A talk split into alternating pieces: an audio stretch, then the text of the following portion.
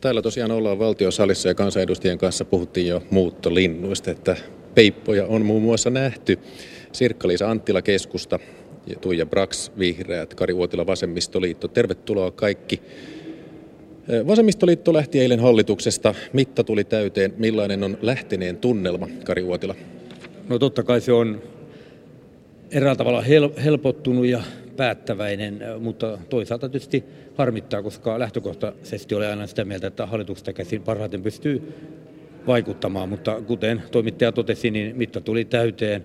Me olemme ylpeitä siitä, mitä olemme tämän vajaan kolmen vuoden aikana saaneet, ja oikeastaan olemme ylpeitä siitä, että Suomessa hallitus on ainoa Euroopan maista, joka talouskriisin aikana ei ole leikannut perusturvasta, vaan päinvastoin nostanut sitä meidän vaatimuksesta. Tuloeroja on pystytty kaventamaan ihan tilastojenkin mukaan.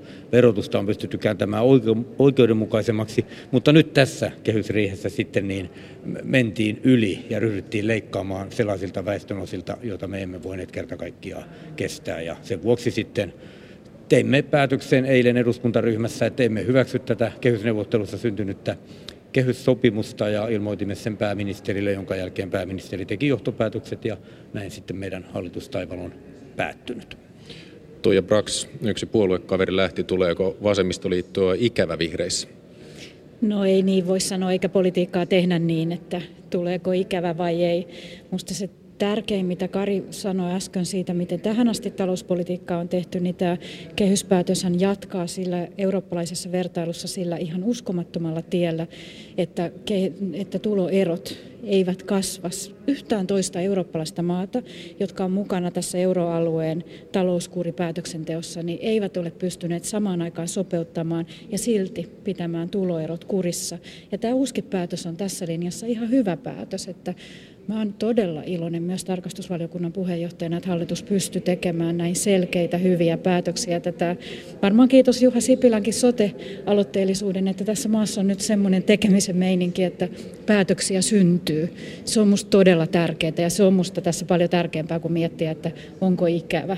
No, ihaltavan nopeasti kansanedustajat menevät heti asiaan, kun yritän puhua näistä voimasuhteiden muuttumisesta. Sirkka-Liisa Anttila, kertaisitteko, millaiset tervetulosanat sanotte nyt vasemmistoliitolle, joka tulee kanssanne oppositioon? Tervetuloa yhteistyöhön. Nythän sitä yhteistyötä jo harjoiteltiin viikko sitten, kun tämä sote-ratkaisu niin sanotusti saatiin kasaan. Mä koen, että se sote-ratkaisu oli sillä tavalla elintärkeä, että se palautti uskon siihen, että poliittisesti voidaan yhdessä tehdä päätöksiä. Suomi on sellaisessa tilanteessa, että nyt tarvitaan yli puoluerajojen, yli hallitusoppositiorajojen päätöksiä. No mennään kehysriiheen. Viikko sitten hallitus puhui vielä kolmesta neljään miljardin säästöistä, mutta nyt hallitus säästääkin vain, onko se tuollaista kaksi pilkku seitsemän miljardia. Se vähän riippuu laskutavastakin. Tuija Brax, mikä muuttui, kun sopeutetaankin vähemmän? No kyllä se muuttuu, että sitä asiantuntijakuulemisia, kun järjestettiin enemmän ja pohdittiin, niin viesti joka paikasta oli oleellista, se uskottavuus ja etupainotteisuus. Ja se, kun me ollaan sitouduttu tähän eurooppalaiseen talouskuriin ja kestävyysvajeen alasajamiseen, niin silloin se, että kun tämä on päässyt näin pahaksi tämä meidän velkaantuminen, että se taittoliike on tässä alussa jo näin suuri, on lopulta oleellisempaa kuin se sitten ne seuraavien vuosien hännät. Että kyllä mä luulen, että kokonaisuutena nyt saadaan nopeammin kasvua, työllisyyttä, parempi tulevaisuus suomalaisille, myös lapsiperheille, kaikille tällä ratkaisulla, että uskallettiin heti alussa tehdä selvempiä liikkeitä, mikä siis kertaantuu niin, että ei sitten tarvikaan lopulta säästää ihan niin paljon. Sote myös vaikuttaa taustalla. Meidän talouspolitiikan uskottavuus on nyt sote-päätöksen jälkeen ihan toisesta maailmasta kuin ennen sote-päätöstä. Kehysriihessä tehdyt leikkaukset osuvat muun muassa lapsilisiin, perusopetukseen ja ansiosidonnaiseen työttömyysturvaan. Mutta sanokaa te, pahin, nyt myös vasemmistoliitto, kun on oppositiossa, pahin leikkaus, jota ette olisi tehneet, ja mikä leikkaus siihen tilalle? Ota yksi esimerkki. Ehdottomasti me, meidän kohdalla niin tilanne koski tätä, että indeksitarkistukset jää tekemättä tähän perusturvaan kaikista pienimpiin tuloihin köyhille, jotka elävät perusturva- ja tulonsiirtojen varassa. Me olemme koko tämän kolme vuotta olleet sitä mieltä, että niihin ei pidä koskea, ja ne säästöt, jotka niihin nyt tätä indeksiä leikkaamalla tehdään, ne olisi kyllä varmasti löydetty muualtakin. Mistä? No esimerkiksi verotuksen, tämä verotuksen osuushan jää tässä neljäkymmentä prosenttiin ja leikkaukset muodostaa, tässä tingittiin tästä viisikymmentä viisikymmentä periaatteesta ja verotusta olisi, suuritulosten verotusta oltaisiin voitu kiristää sen verran enemmän, että ei olisi tarvinnut mennä kaikista köyhimmien ostovoimasta tinkimään. Sirkka-Liisa Anttila, keskustan puheenjohtaja Juha Sipilä heitti jopa tuon kahdeksan miljardin sopeutustarpeen tosin kuudelle vuodelle, mutta ja ennen kaikkea... Se on se kestävyysvaje. Se on se meidän kestävyysvaje. Mutta silloin, jos keskusta olisi ollut nyt vauhdissa, niin olisiko tullut kovemmat leikkaukset? Ei, vaan ihan oikeat tasot on olemassa. Niin on Juha Sipilä tänään viimeksi aamu-tv:ssä todennut, ja etupainotteisuuskin on kohdallaan. Mutta kun kysymys kuuluu, että mikä oli se niin kun paikka, mistä ei olisi saanut leikata, niin mä otan nyt yhden esimerkin ja siihen sitten ratkaisunkin.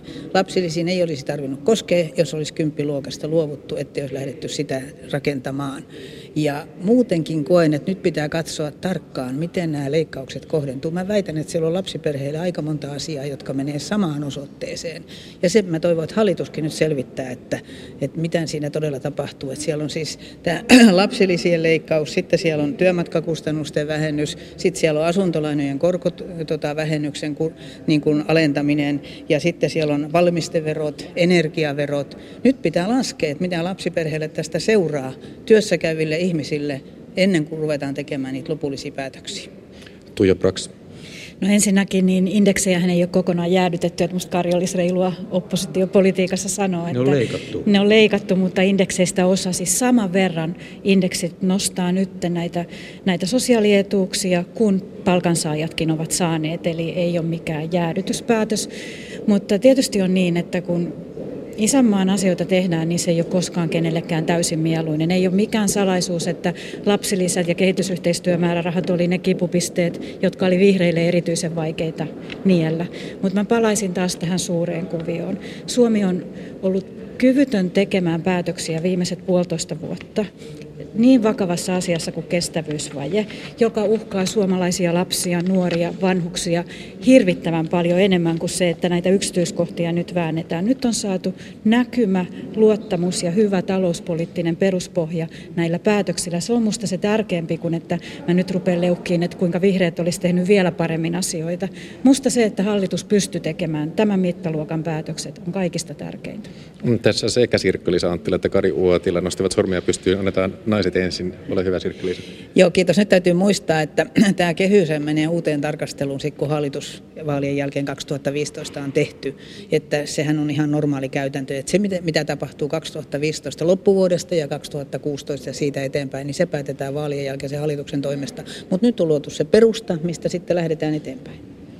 Ja täytyy muistaa, että on tietysti ihan oikein taloutta pitää tervehdyttää. Vasemmistoliiton val- eduskuntaryhmä viime kehyksen palautekeskustelussa käytiin ryhmäpuheenvuoro viime kesänä ja totesin, että tosiasiat on tunnustettava ja meidän on ikävä kyllä tunnustettava se, että emme myöskään tätä velkaantumista pysty taittamaan tällä vaalikaudella. Se tekisi liian kovan loven talouden kasvuun, työllisyyteen ja heikompiosaisten asemaan ja onneksi sitten koko hallitus ja asiantuntijatkin tuli sille kannalle, että pitää jaksottaa pitemmälle aikavälille. Mutta nämä toimet, mitä nyt eilen päätettiin, niin ne kyllä koskee työllisyyttä, ne koskee kotimaista kulutuskysyntää ja sitä kautta kotimarkkinoita ja en ole ollenkaan vakuuttunut siihen, että tällä sitä korjausliikettä sitten tähän talouteen saadaan aikaa. Eli tämä kyllä työssä käyviä lapsiperheitä kurittaa ikävä kyllä erittäin kovalla kädellä. Tuija Brax. Nämähän on onneksi laskettavia asioita ja todisteltavissa olevia asioita. Sirkka-Liisa Anttila on aivan oikeassa, että hallituksen pitää nimenomaan nämä kaikki myös eri väestöryhmiin yhteensä vaikuttavat asiat tehdä. Mutta se, mikä on jo nyt laskettu,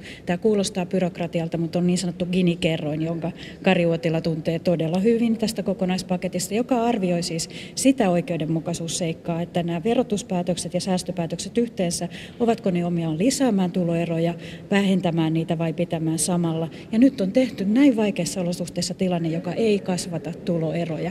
Että tämän oikeudenmukaisuuden näkökulmasta se, mitä toistaiseksi on laskettu, kuulostaa hyvältä, mutta onneksi meillä on sitä varten avoin eduskuntaprosessi, että laskelmia tulee lisää. Ja silloin tämä työllisyysvaikutuskin tulee arvioitavaksi. Mä rohkenen kyllä epäillä, että kahden kolmen vuoden päästä, niin tulemme olemaan yksimielisiä siitä, että tämä oli oikea liike.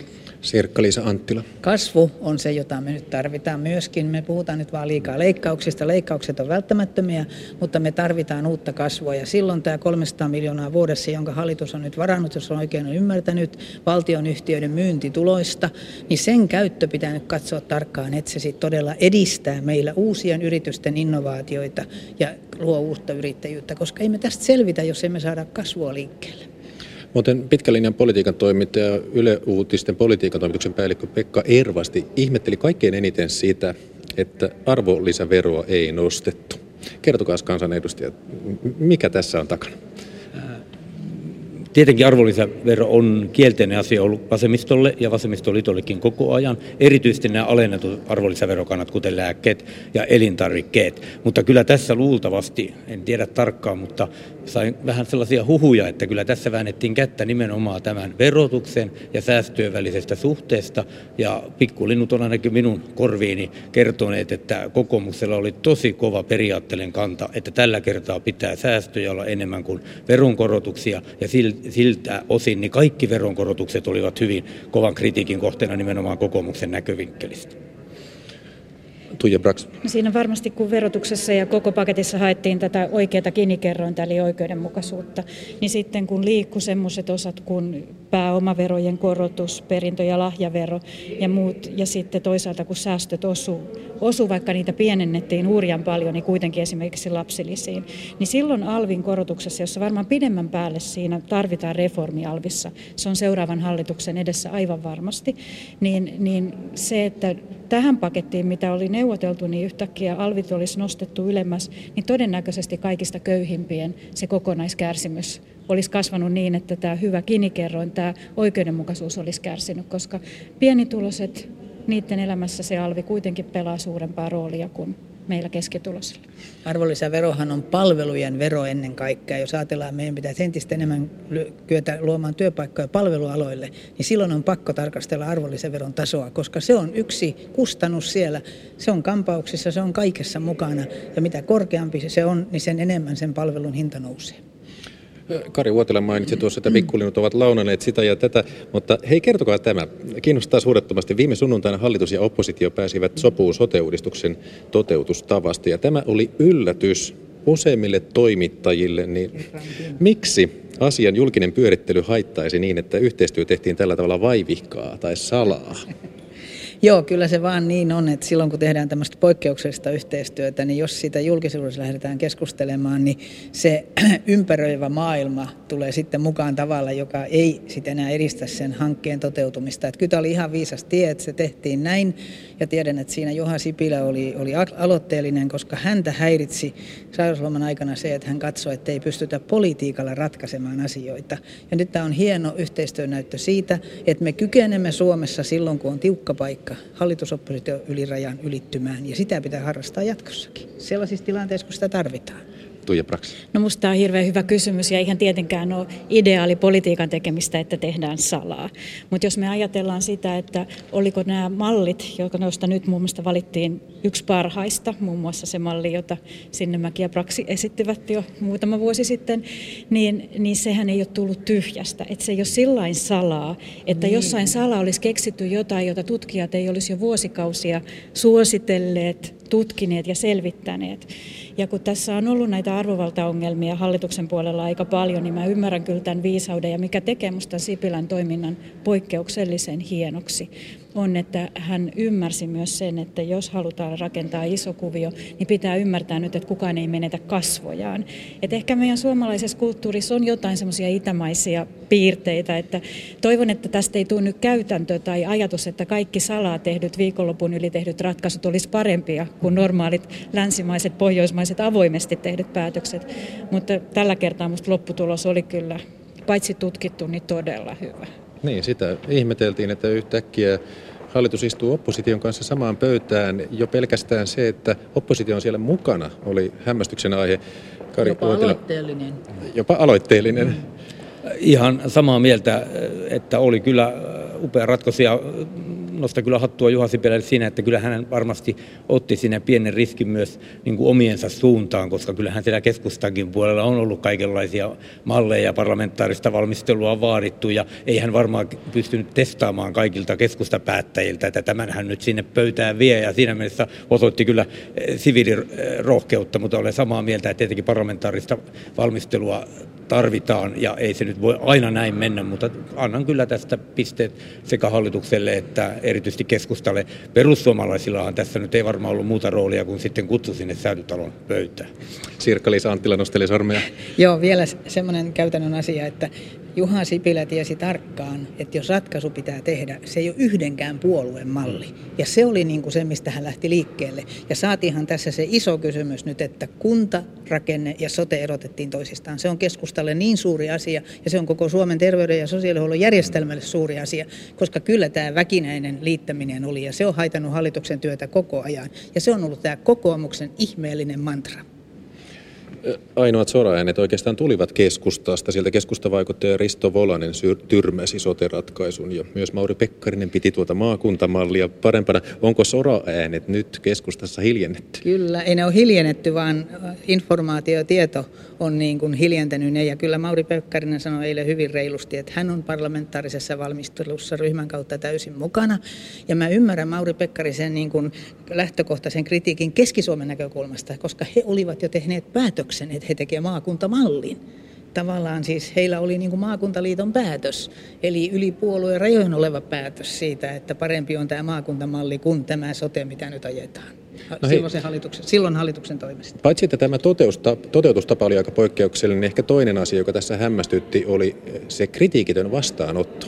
Se hyväksyttiin aika lailla kautta rantain, niin... Mutta kysyisin nyt tällaista teiltä, että siis päättäjät ja asiantuntijat puhuvat soten kohdalla vastuiden siirrosta ja hallintojen muuttumisesta, mutta pystyttekö te vastaamaan ihan tavallisille suomalaisille ymmärrettävästi? Suomalainen sairastuu, tarvitsee hoitoa. Miten ihminen tulee tuntemaan tuon uudistuksen? Tuija Brax ensin. Hän tulee tuntemaan sen siten, että kun tässä samalla myös sovittiin, että yksikanavainen rahoitusjärjestelmä on, että hän saa verorahoillaan vastinetta siihen tilanteeseen, missä hän on. Jos hän tarvitsee nopeasti terveyskeskustyyppistä apua, hän saa sen. Ja häntä ei osaoptimointien ja väärien niin kuin lyhytnäköisten etuajattelujen takia siirretä väärään jonoon tai väärään paikkaan hoitoon. Koska tässä nyt ne miljoonan asukkaan väestöpohjat saa aikaa ja tämä yksi rahoituslähde sen, että koko palvelutuotannon intressi on heti auttaa oikeassa paikassa. Nyt meillä tämä ongelma on ollut se, että intressit on ollut ristiriitaisia, eikä olekaan ollut aina järjestäjän tai maksajan näkökulmasta järkevintä tehdä se, mikä koko järjestelmän kannalta on järkevää. Eli ihminen saa parempaa hoitoa oikeasti, nopeammin ja oikeassa paikassa. Sirkka-Liisa Anttila. Se, mikä on tärkeintä, perusterveydenhuollon ja alemman erikoissairaanhoidon yhteistoiminta pitää saada saumattomaksi, koska sillä tavalla me säästämme. Ne pitää hoitaa ennen sitä kallista ervatasoa. No yli kahdeksankymmentä prosenttia kun hoidetaan, niin varmasti tulee säästöjä. Kari Uotila. Ei tavallisen asiakkaan, potilaan tai muun hoidon tarvitsijan, niin ei sen tarvitse välttämättä kiinnittää huomiota siihen, että kuka on järjestäjä, kuka on tuottaja. Hänelle on tärkeää se, että hän saa hyvää hoitoa ilman jonottamatta ja kohtuullisilla kustannuksilla. Että se on vähän se järjestäjätaho, vähän niin kuin erotuomari kunnon jalkapalloottelussa, että sen pitää olla taustalla, mutta siinä ei tarvitse välttämättä puuttua peliin eikä näkyä siinä pelissä. Aivan lyhyesti kaikilta kommentit vielä. Hallitus menetti kaksi ministeriä, kun vasemmistoliitto lähti hallituksesta. Keitä toivotte uusiksi ministereiksi vai vähennetäänkö ihan kokonaan? Nyt ihan lyhyet vastaukset, Sirkka-Liisa Anttila. Mä luulen, että tässä vaiheessa ei ole mahdollista vähentää. Se olisi tietysti järkevintä, jos kyettäisiin työjaolla se sopimaan, mutta luulen, että suuret jakaa keskenään, mutta en tiedä missä suhteessa. Tuija Brax. No minusta hallitus on ollut erittäin voimakas ja päätöksentekokykyinen viime viikot, niin tästäkin löytyy ratkaisu tuota pikaa, että on monta hyvää vaihtoehtoa. Katainen puhui, että ensi viikolla, kuinka te arvioitte? No kun nyt on otettu kaikista köyhimmiltä ja lapsillisista, niin voisi hallitus nyt olla ryhdikäs ja sitten todella jakaa nämä tehtävät ja säästää myös vähän näissä virkamieskunnassa ja ministereissä loppukaudesta. Eli silloin näyttäisi, että ei niitä ministereitä oikeasti koskaan oikein tarvittukaan. Tämä on mielenkiintoista ja ehkä kannatettavaakin. Näin vallattomasti lopetellaan täältä, täältä valtiosalista. Tuija Brax, vihreät, Kari Uotila, vasemmistoliitto ja Sirkka-Liisa Anttila, keskusta.